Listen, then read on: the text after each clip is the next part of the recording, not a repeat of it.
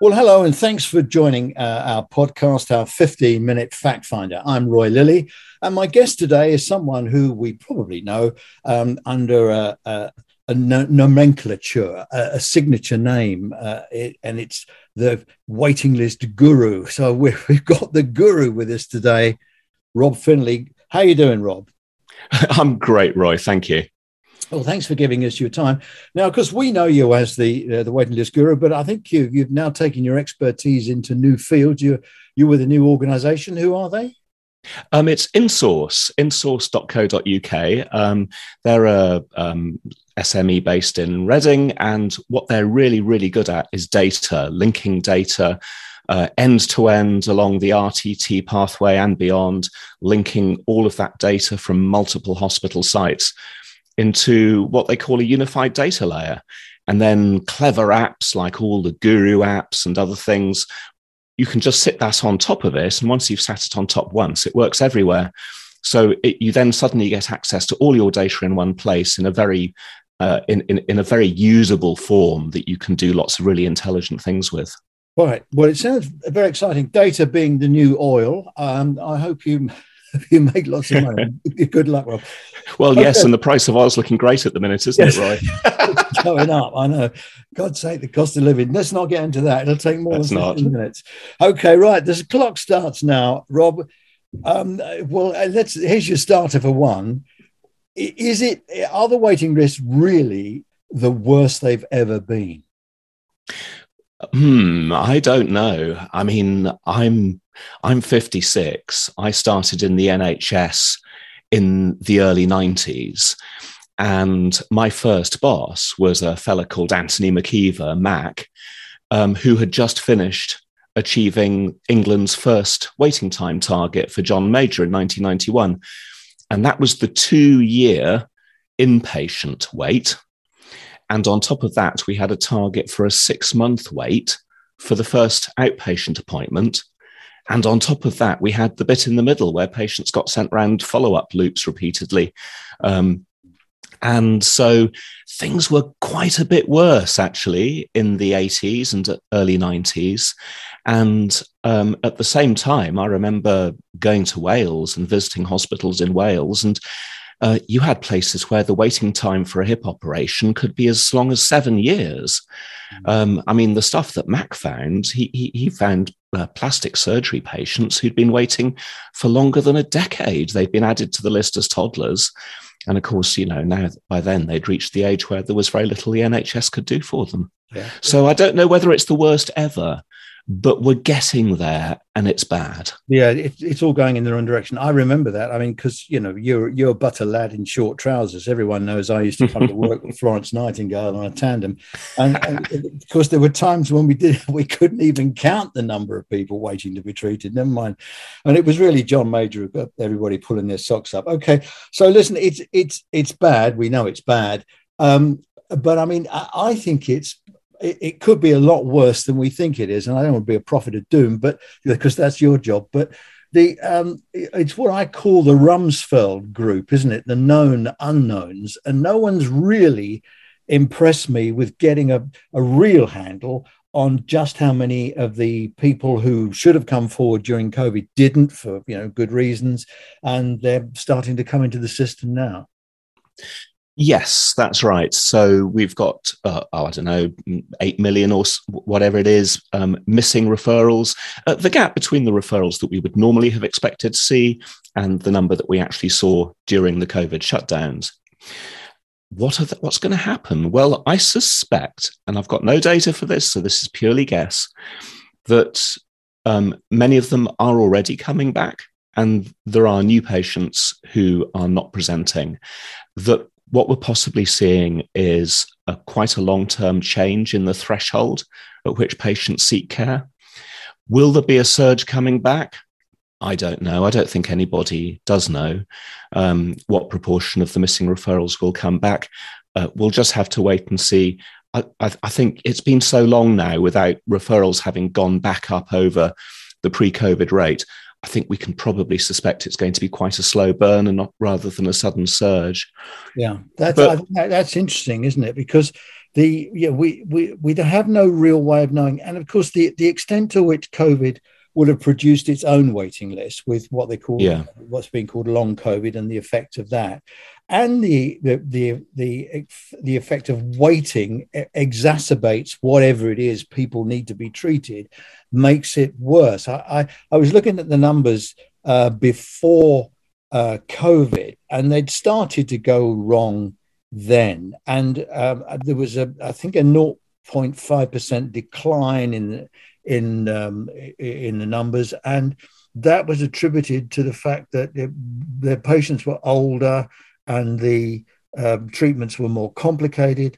Well, if that's true, it's going to be a confounding factor post COVID, isn't it? Because people will be that bit older and they've waited longer and their conditions will get worse. Yes, there are lots of things happening, and this feeds into the sort of known unknowns that, or well, actually, these are there are kind of known knowns here. I mean, one of the things you, you see, the focus tends to be on RTT waits because that's what the target's about. So that's referral to treatment. So that the clock starts when your referral is received by the hospital, and it doesn't stop until you're either discharged uh, or you get your treatment. And that's the basis that the target uh, is set for. But within that, you have patients at all kinds of different stages along their pathway, their journey towards treatment. And the group that worries me most within that pathway are the patients that have not yet received a diagnosis or reached and reached a decision uh, whether or not to have treatment. Now, the waiting time from referral to decision to admit is currently longer than nine months. Now, if you take that nine month wait and put it together with the with what we know from the uh, routes to diagnosis study of cancer, we know that nearly a quarter of patients who turn out to have cancer are referred not on a two week pathway, just as an ordinary referral. So we will have thousands, possibly tens of thousands of patients on the waiting list right now. They've got cancer. They don't know it. Their GP doesn't know it. And if they're waiting nine months to see a specialist, then their cancer will be advanced by the time it's detected. And that's a group that really worries me. And it's not just cancer, it's other conditions too.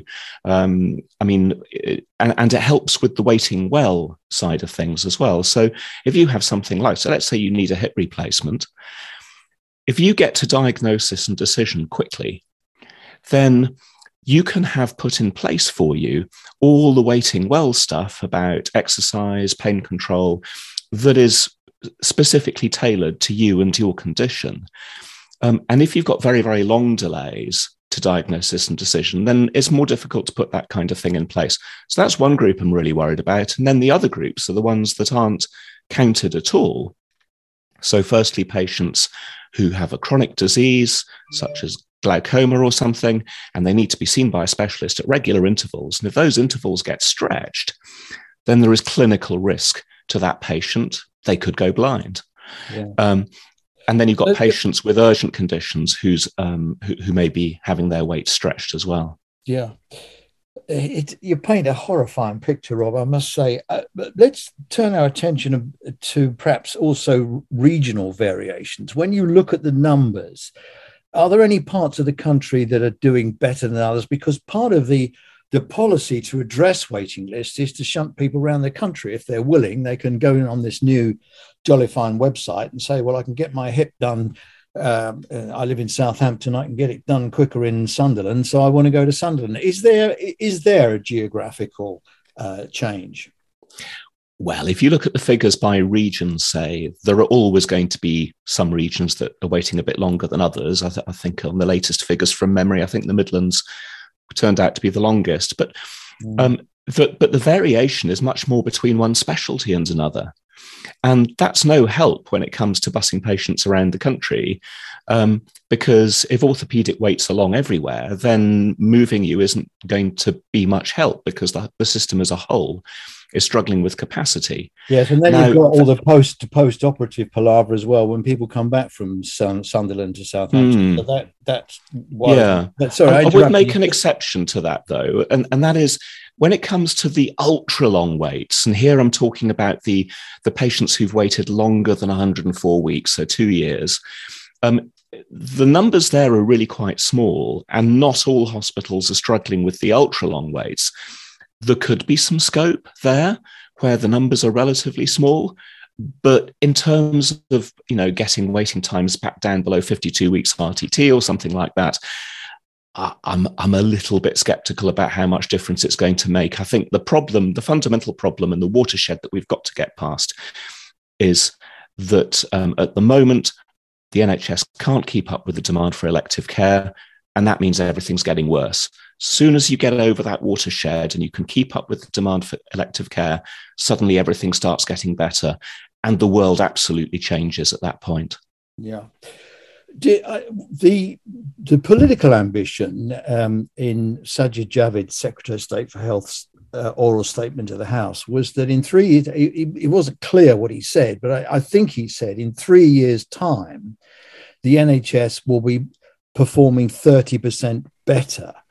Um, and and I mean that was a, something he kind of left hanging. I, um, uh, it seems impossible to me the NHS is going to somehow produce 30% more performance with the with what it, you know the people that it's got and and in 3 years time we won't have that many more people but uh, do you, I mean is is it possible do you think looking at the numbers and based on your experience is it possible for the NHS to crank up its performance by a third well, if you if you put it that way, then I agree. It sounds absolutely absurd. I mean, the thought that the NHS could do suddenly do thirty percent more hip operations and so on is is is is not credible with uh, given that workforce is the bottleneck. But let's break it down a little bit.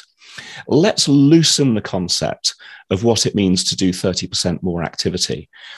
Let's say instead of um, patients coming in all the time for outpatient appointments all the way along their elective pathway, that we found ways of not having to do all of that, more one stop diagnostic uh, uh, visits and, and that kind of thing.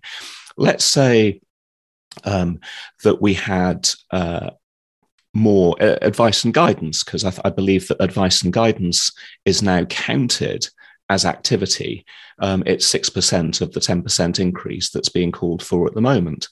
Um, let's observe what I said earlier that the biggest problem at the moment is the very long wait to diagnosis and decision.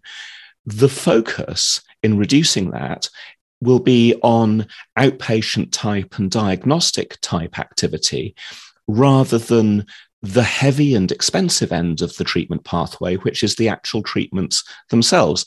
Now, clearly, we have to get patients to treatment at some point. That's got to be done, and patients cannot wait indefinitely for it. But over the next year or two, the focus should be on those early stages of the pathway to bring down the waiting time to diagnosis and decision and clear some of the sheer numbers off the list because the administrative cost and overhead of managing colossal waiting lists is not to be underestimated. And it's risky. Patients get lost in colossal waiting lists. So that's the focus. That's at the inexpensive but complicated end of the pathway could we achieve 30%? Well, it doesn't sound so ridiculous. I agree it's a stretch, yeah, but it but doesn't you, sound yeah, so ridiculous. If you, if you break it up like that, and I suppose we could have a massive surge on day case, for example, cataracts. Now, you know, I've had uh, cataract operations, and, and I was uh, amazed really how quick it was and how fast I recovered. Um, so, so, I suppose it would be possible to turn some hospitals into a regional cataract factory. Yes, and uh, uh, cold sites are extremely popular with surgeons, rightly so. Uh, they can get on doing what they love all day long without interruption from um, emergency care coming in and without the beds being taken at short notice. Um, and that's all terrific. Um, I do think we need to watch out, though, that in driving towards things that we find it easy to do, that we don't neglect the patients that we find it harder to do the heavy operations that require a lot of time in theatre and a few days in bed afterwards, possibly even a critical care stay, we wouldn't want to be holding those patients out at multi year waits while we bang through all the cataracts. Um, there's got to be some fairness and some recognition of clinical need. Uh, take orthopedics, for instance. Uh, this I think it's about the third time I've mentioned orthopedics, but I really don't want orthopedics to get lost because orthopedics are heavy consumers of theatre time, heavy consumers of beds. They're expensive. You know, you can spend all morning uh, and only take two or three patients off the off the waiting list. Yeah, getting through yeah. seven well, hip, I mean, seems more attractive. an uncomplicated hip takes two hours. Um, yeah. You've only got to have something go slightly wrong, and that's buffered the list for the rest of the day. Then. Yeah, absolutely. And and we well, mustn't neglect that. Keeping up with demand means keeping up with all of the demand, not just the easy demand. Yeah, and who would have Sir Jim Mackey's job, eh? Trying to sort this lot out. Look, uh, we're up against the buffers of time. I promised 15 minutes. Okay, where are we going to be, Rob? Put your uh, Mystic Meg wig on. Uh, where are we going to be this time next year? Uh, this time next year, I suspect we will be in a position that's not vastly different to where we are now, I'm afraid. Um, and, and, politically, we've got the election coming up 2025. What are we going to be like then, do you think? I think if the government can show that things are on an improving path, that that will help them.